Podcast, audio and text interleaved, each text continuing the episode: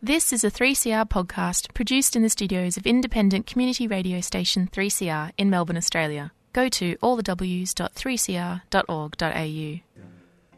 One of my favourite things about biking, when I used to drive, I always drove with my doors locked. I would play my stereo and mostly avoid any contact with other drivers on the road. I just stayed in my gas guzzling box. But now I ride my bike, and oddly enough, I'm less afraid of all those things. And when I am at a stoplight, another cyclist is also there. I usually know their name by the time the light turns green. It's like all those walls come tumbling down, and although it seems more dangerous than being in a car, I am less afraid.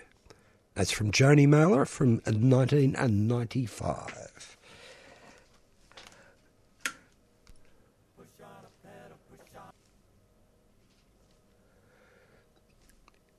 And I'm sorry. Oh, there we go. No. And we're back listening. I can't cut. Faith. Good morning, Faith. Good morning, Val. I was trying to get some music going on there, but obviously it's not worked. So we'll have to do without a little, without our little musical interlude. Interlude without our uh, traditional I know. intro. I know. Um, spring has sprung. Spring has definitely sprung. Spring uh, was springing all the way in this morning It on the bike, um, and and arrived with my first healthy dose of hay fever. There we go. That- that- and we'll use that as an introduction. You're listening to the Arabug Radio Show. Do your weather report, pollen count, um, Annoying. annoying summation of um, a beautiful couple of days in Melbourne. Actually, it's a bit scary to be perfectly honest, but um, it's not like you can escape it. So here we are. Many thanks to Amy Goodman and Democracy Now. We've got a show coming up, mostly focused on urban cycling and a little bit of news and events around the traps, of which we'll dive into a little bit. Um, oh, let's get us off and settled and that heart rate down with a bit of a, a bicycle moment. Do you want me to go first? Um, yeah, because I've got a yeah. I uh, look. It's it's one that happens occasionally, but it's always good. I came pedaling south down Napier Street from Edinburgh Gardens. Oh yeah.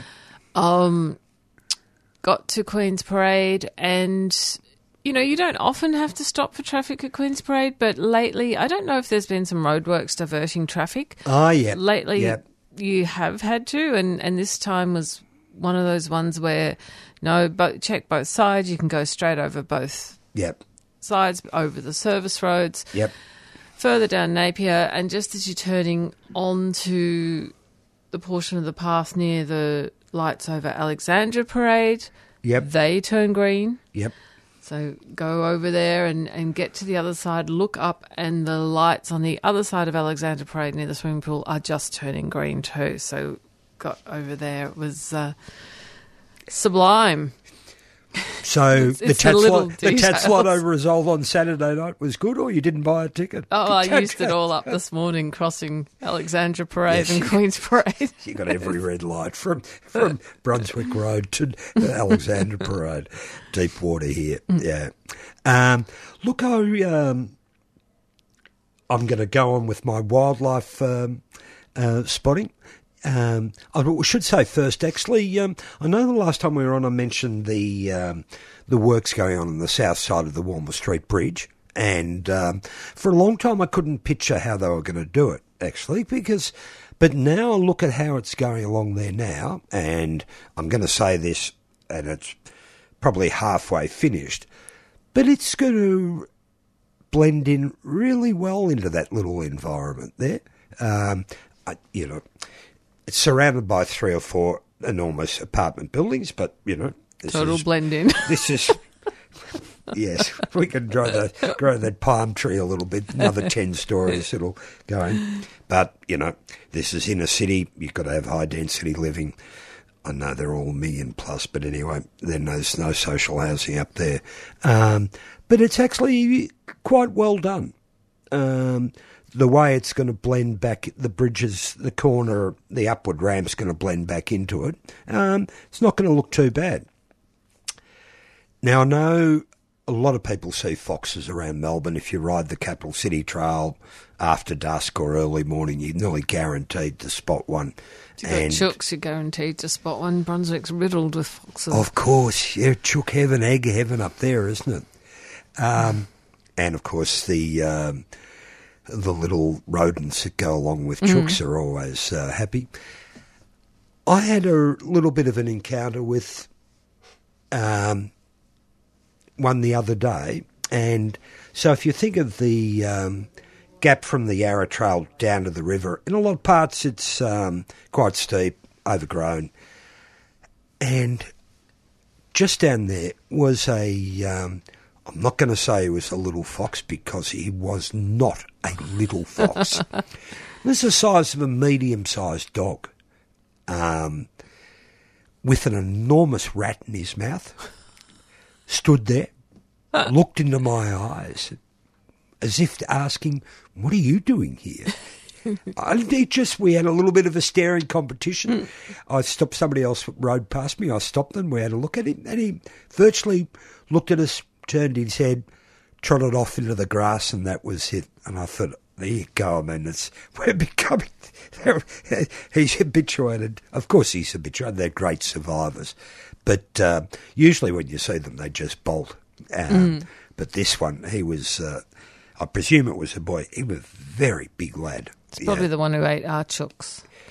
Well, he's coming down. He's coming Yeah. down and south. fox density in Melbourne is higher than regional Victoria. Oh, I'm not, It's- wouldn't yeah. be surprised at all. I'm a been around. They're a great. Um, look, along with cricket, they're a great gift from England. Just keep on giving. Should I- We're going to get onto the elm trees in a minute. but look, just one of those lovely. Um, uh, me and my David Attenborough uh, hat on, looking at the uh, local wildlife.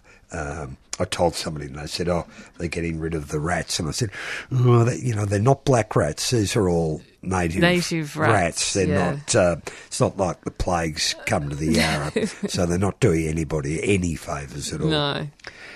Ah, um, so that's it. Um, what a little bit of um, news to move on. Well, I was thinking we should talk about an article that appeared in The Age this morning. Yes. It was, you know, Patrick Hatch, the transport um, reporter, has been doing some really good work lately. I think um, one thing people are appreciating is some more in depth look at Yeah. transport issues. And, and there was an article maybe 10 days or so ago about um, the lack of bike lanes, protected bike lanes being built. Um, this morning's one is about the congestion around schools Yep. and the problems that um, causes.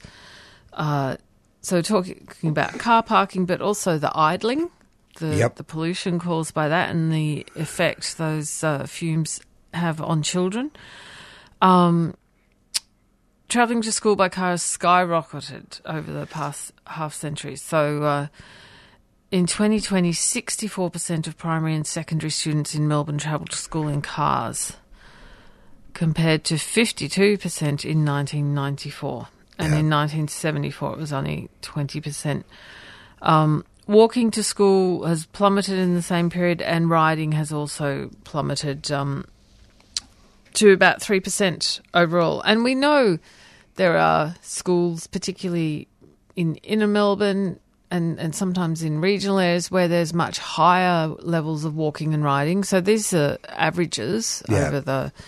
Um, but yeah, it does show that there's um, a lot more cars around schools in the mornings, and it's that catch 22 everyone talks about where you feel it's not safe to allow your child to walk or ride, so you then take them in a car, adding to the safety issues for everyone else.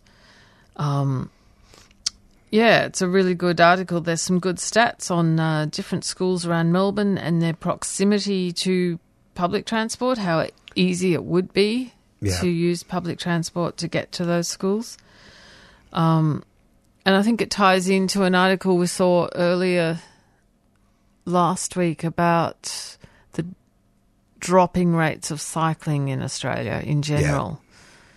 And I look at, I was going to reference that. It's a, you know, in a lot of ways, these are canaries in coal mines, or if you want, you know, they're an indicator species. Something um, um, that drop in cycling rates. When you look at some of the, I mean, there was quite a. This is a study uh, originally published in the Conversation, I think, and then picked up. I mean, obviously picked up uh, across the Guardian. I'm not sure if I saw it in um, anywhere else, but it's very much picking up on that post code, uh, post COVID, I should say, and it had been happening before COVID. Uh, decline in cycling, and every time you see that, you've got to say, well, there's probably a decline in pedestrianism or walking as well, and there's probably a drop off in kids getting to school by any other means than in a car. Yeah, well, and this confirms it. That you know, walking uh, has seen a huge drop off, and you're right. There were declining cycling rates since about 2016. Yeah. Um, and then with COVID and less traffic, we got a blip, Yep. an uptake, um, but that's now dropped again. And uh, you know, I think um, you have to wonder why this interest in cycling hasn't been harnessed. Oh, You know? well, how many reasons do you want? um, well, look, it's interesting actually because if you look at the road, and I'm not going to call it a toll because it's not a toll, you look at road deaths in Australia, the latest figures, we're not hitting any target. Um, I'm trying to remember which government, federal government brought it in. Every state had a, a target to get their road deaths down. We've not met any of those. We're actually on the rise. Yeah. I mean, cycling's hitting a, about a 10, the 10 year average is about 38 a year in Australia, but that's not static, that's rising. The most, one of the other worrying things is the rising pedestrian deaths. Mm. And some of the people I saw cited anecdotally in that study from Western Australia were people were very aware how dangerous it was. And there are numerous um, explanations of why people who had been a cyclist and a commuter cyclist had stopped, mainly due to the result of one collision. It's um, it's really it's it's a little bit stark to me. I mean, I can there are a hundred of other reasons, but one of them is uh, this: we're turning a little bit. Um, oh God, what am I? How am I going to say this? We're very selfish, you know, as far as road space is concerned, and I think um, our foot push button first response is outrage a lot of the times, which is. Um, you know, reflected in road behaviour, I would think. Well, and it's interesting because that's what the current parliamentary inquiry into changes in road behaviour and their impact on vulnerable road Yeah. users is looking at. Um, there has been a distinct decline in driver behaviour since the COVID. Uh, that's happening worldwide, Yep. regardless. Um, it seems. So the the issue is, how do you deal with that and uh, the impact it's having? You know, we have policies on the one hand that say we want more people to not use their car for Yep. every trip, to walk or ride when they can, but at the same time, you're not implementing policies that facilitate that. And that's one thing that some of the people Patrick Hatch interviews for this article really bring out that um, as long as your roads are prioritising um, the car Cars. use of a car, Yeah. then uh, more people will choose to drive, and uh, you're not going to create those conditions where people decide to leave the car at home Yeah. Um, they look at some of the options that might change behaviour around schools. And so in Denmark and Finland, car parking around some schools has been banned. Yep. Uh, one thing that has been happening in Merri-bek with about eight schools over the last three years is uh, an open streets program where the roads around the schools are closed uh, once every few weeks, and um, there's a lot of consultation with neighbours, and there's activities in the street, and so kids are encouraged to walk and ride throughout the week. Um, but that open streets day just really shows what the difference can be when um, people can't drive directly up to the school. That's uh, hopefully a program the schools are encouraged to keep it going on. Um, and hopefully some of them will. In New York, they introduced legislation to make it illegal to idle an engine for longer than three minutes. Yep. And I think we've mentioned this. The um, if you job in someone with a video of their Oh, vehicle yes. idling, Yeah, we did it. you Yep. actually will Get paid. Get paid. So uh, that's apparently been a very successful campaign. So that's addressing pollution. Yep. Um, you think we're ready for that in Australia? Well, you know, there's Look, yeah, the pollution is one really important issue, but you know, it's much bigger than that. It's Yeah. about yeah, the space Yeah. these vehicles are taking up and, and the dangers they're bringing to the To- space they're moving through.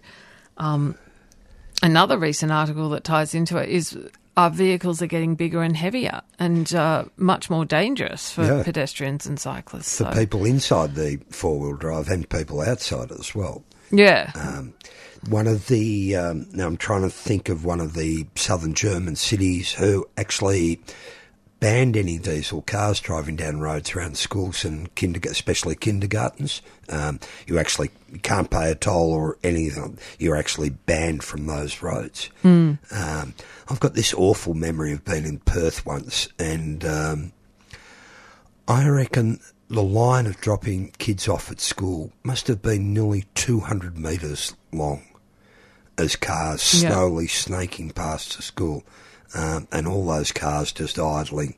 And of course, with our very lax fuel efficiency standards, it's, a, um, it's an asthma inducing fog. Yes, yeah. It's um with the open streets program, like we've had those uh, programs done at eight schools in Merri-bek. Um, but in London, they have five hundred schools doing Schools. participating Yeah. in that, and that's found that nitrogen dioxide was reduced by up to twenty three percent during the morning drop off. Yeah. So that's a, a very By stopping people queuing up or making by it stopping harder to people g- getting to the school by car. car. Yeah. yeah, yeah. Um, so yeah, there's uh, a lot um, to look at, and we'll put a link to the article because there's a lot in there um, and some interesting stats and uh, information. But and a handy little poll: Should car parking be banned around schools? It is currently running at seventy nine percent yes. Ah. And it was interesting in the comments. I haven't looked just now, but earlier when there were about 16 comments, Oh, this is in the age, yep. yeah, 15 of them were very positive, saying, yes, you shouldn't be able to park at school. And the, there was one negative, and that was from a teacher who, um, Had to park a car, I presume, speaking. yeah, but, you know, obviously there's ways to um, make that work, I think, for everyone, or at least to put some effort into doing that rather than the current status quo.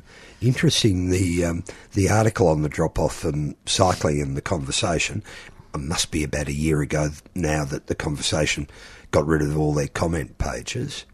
Um, but there was one on this, and there's still this. I mean, it, it, it, there's still this sort of I don't know what you call it a you know cognitive dissonance between what the article was saying, and they were actually quite up quite upfront about saying, look, the way you solve this problem is number one is bicycle lanes need to be separated from cars. You know, it's one thing that maybe makes people a little let fearful is if that track, that bike trail is a bike path is completely separated. That seems to sit none of, up the top. All the other sort of things are the usual things we always talk about: education programs, getting out there, seeing if you can start, say, a school saying, "Yes, you can't drop off the kids for two weeks here. Let's try and find alternatives."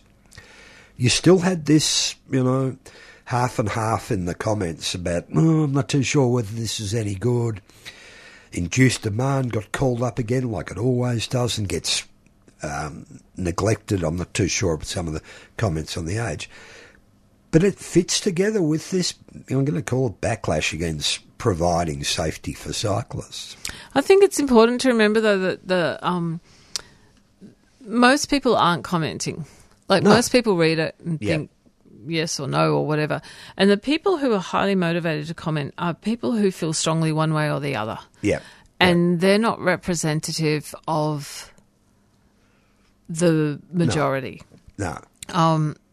you know, I think something I've heard a lot recently is that you're going to get like maybe 15% who are um, keen advocates for these changes, 15% who are really against them and never going to change. Yep. And the other 70% aren't too fussed and can be taken one way or the, other. other. Um, but they don't tend to become engaged. So, No. you know, I think we have to be wary of reading too much into the comments. Oh, yeah. Um, yeah. Because there is a a much stronger motivation to take part in them when you have strong feelings about the issue. No, Yeah. I'm outraged. It's how do we get the other 70% to, who are generally, I think, supportive, um, how do we get them to engage and uh, take part in these uh, discussions or, yeah. I mean, if you look at, I'm not, uh, I would imagine what the capital city trail was like yesterday, but I did the south side of the Yarra Trail into the city. I do a, a loop around the botanical gardens up the top of the hill. There were a lot of that 70% riding along that trail yesterday with two kids and um, thoroughly enjoying themselves. You know, Yep. It's No, not, it's- it's not like it's not there. No, Yeah. and it's that's something um, you see a lot. There's one very small section of protected bike path in Merri-bek that's been gone through a, a reasonably contentious consultation period, Yeah. and yet when you look at it, there are a lot of people riding on there, and they are people who are not um, interested in cycling as an issue. No. They're not following uh, the council pages. They're not following any of the cycling pages. So they're they're not taking part in No. consultation, but they're just using that path to get to where they're going. Whether Yeah. you know, um, and sh- with their kids generally. So Yeah. it's yeah, it's finding ways to really um, engage with them and get their voice. I think that's uh, becoming the challenge. It is a challenge and has been for a long time. And, And- as you as you said before, there is a there's a yo-yo thing happens here. Um, um, anybody out there can remember the seventies? Yeah. I mean, the boom in ten-speed bicycles came out of the oil OPEC. Yeah. You know, and that that was the real boom then in America, in Australia, um, in the Netherlands, all parts of Europe as well. That certainly died in a death when modern freeways were built. Then we have a bit of a resurgence, let's say late 90s in a city, back again, rise up until the early naughty 10s. Now we're getting the power of the, the lobbies coming back again. Yeah, but not the numbers of people riding. No. Um, and it's you can see the difference. That thing in the seventies, and you know here near Melbourne, we had the Geelong Bike Plan, Yeah. which was you know to build a comprehensive network of paths that weren't that were separated from traffic. yeah.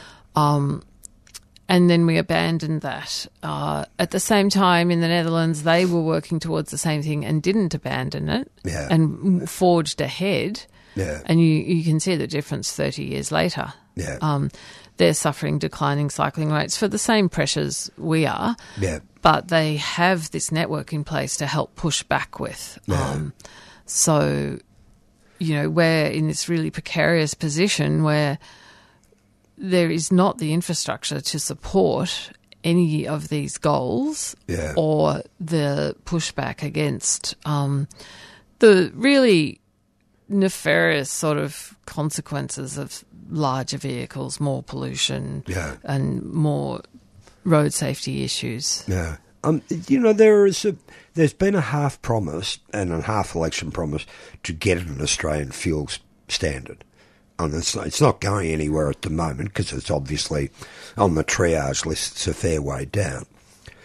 That's been, you know, when you're talking about when we can all euphemistically talk about pollution, but when your four-year-old gets asthma from going to school or going to kindergarten that's along a busy road, it starts to hit home to a lot of people.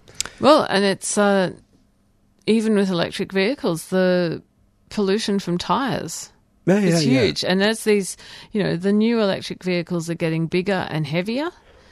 Um, so that is one issue that's not really being addressed. No. But those uh, particles from tyres Yeah. are uh, really dangerous for And our the health. point, is, the point is, don't drive. Not swap out the car. Don't drive.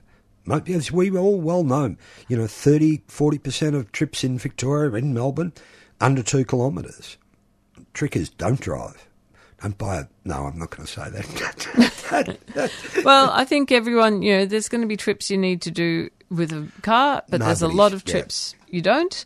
And what we, what would really make a difference is if the infrastructure was put in place to make those trips safe Yeah. by foot and by bike. Yeah. And I think it's the other thing is that we've got to somehow end, um, end this sort of idea that one way of fixing things is make it easier for people to drive everywhere. No, we've been shouting this out. How long have we been doing this show? You know.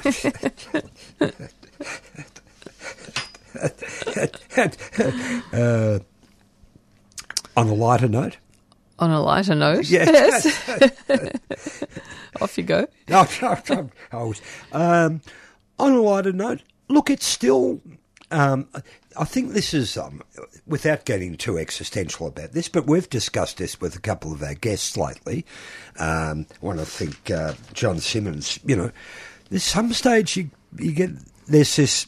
How it works is you just get so fatigued from actually saying the same thing and, and watching so little result. We've known about nitrous oxides, damage to people's health, lung damage to kids under five years old, early exposure to stuff. We've known all that. And we've kept knowing all that. We just can't seem to separate, in a lot of ways, our individual feelings of safety and concern from a wider look at what's actually happening. And every time these cycling rates come out, it reinforces that. I can't. Uh, um, Well, I think that's where you need leadership, political leadership, and, and people who aren't afraid to, you know, press forward with changes. I mean, you know, when seatbelt laws came in, they were hugely unpopular, and, Yeah. and people just said, "Well, you, you just have to do that." Yeah. And um, drink driving was the same. Yep. Um, owning firearms the same. and when you have politicians who see um, the potential to politicise issues and use them to garner votes rather than address the issues concerned, then uh, we we lose that unfortunately, and people are very reluctant to take that leadership role. as evidenced by the debate around the voice at the moment. It is classically Australian, or it's actually an English disease divide, conquer, polarise people. And we've fallen for it. We just keep getting more polarised at the time. Faith? That's all we have time for today. 3CR relies on the support of its listeners to stay on the air. And coming up next is Shebop. You've been listening to a 3CR podcast produced in the studios of independent community radio station 3CR in Melbourne, Australia. For more information, go to allthews.3cr.org.au.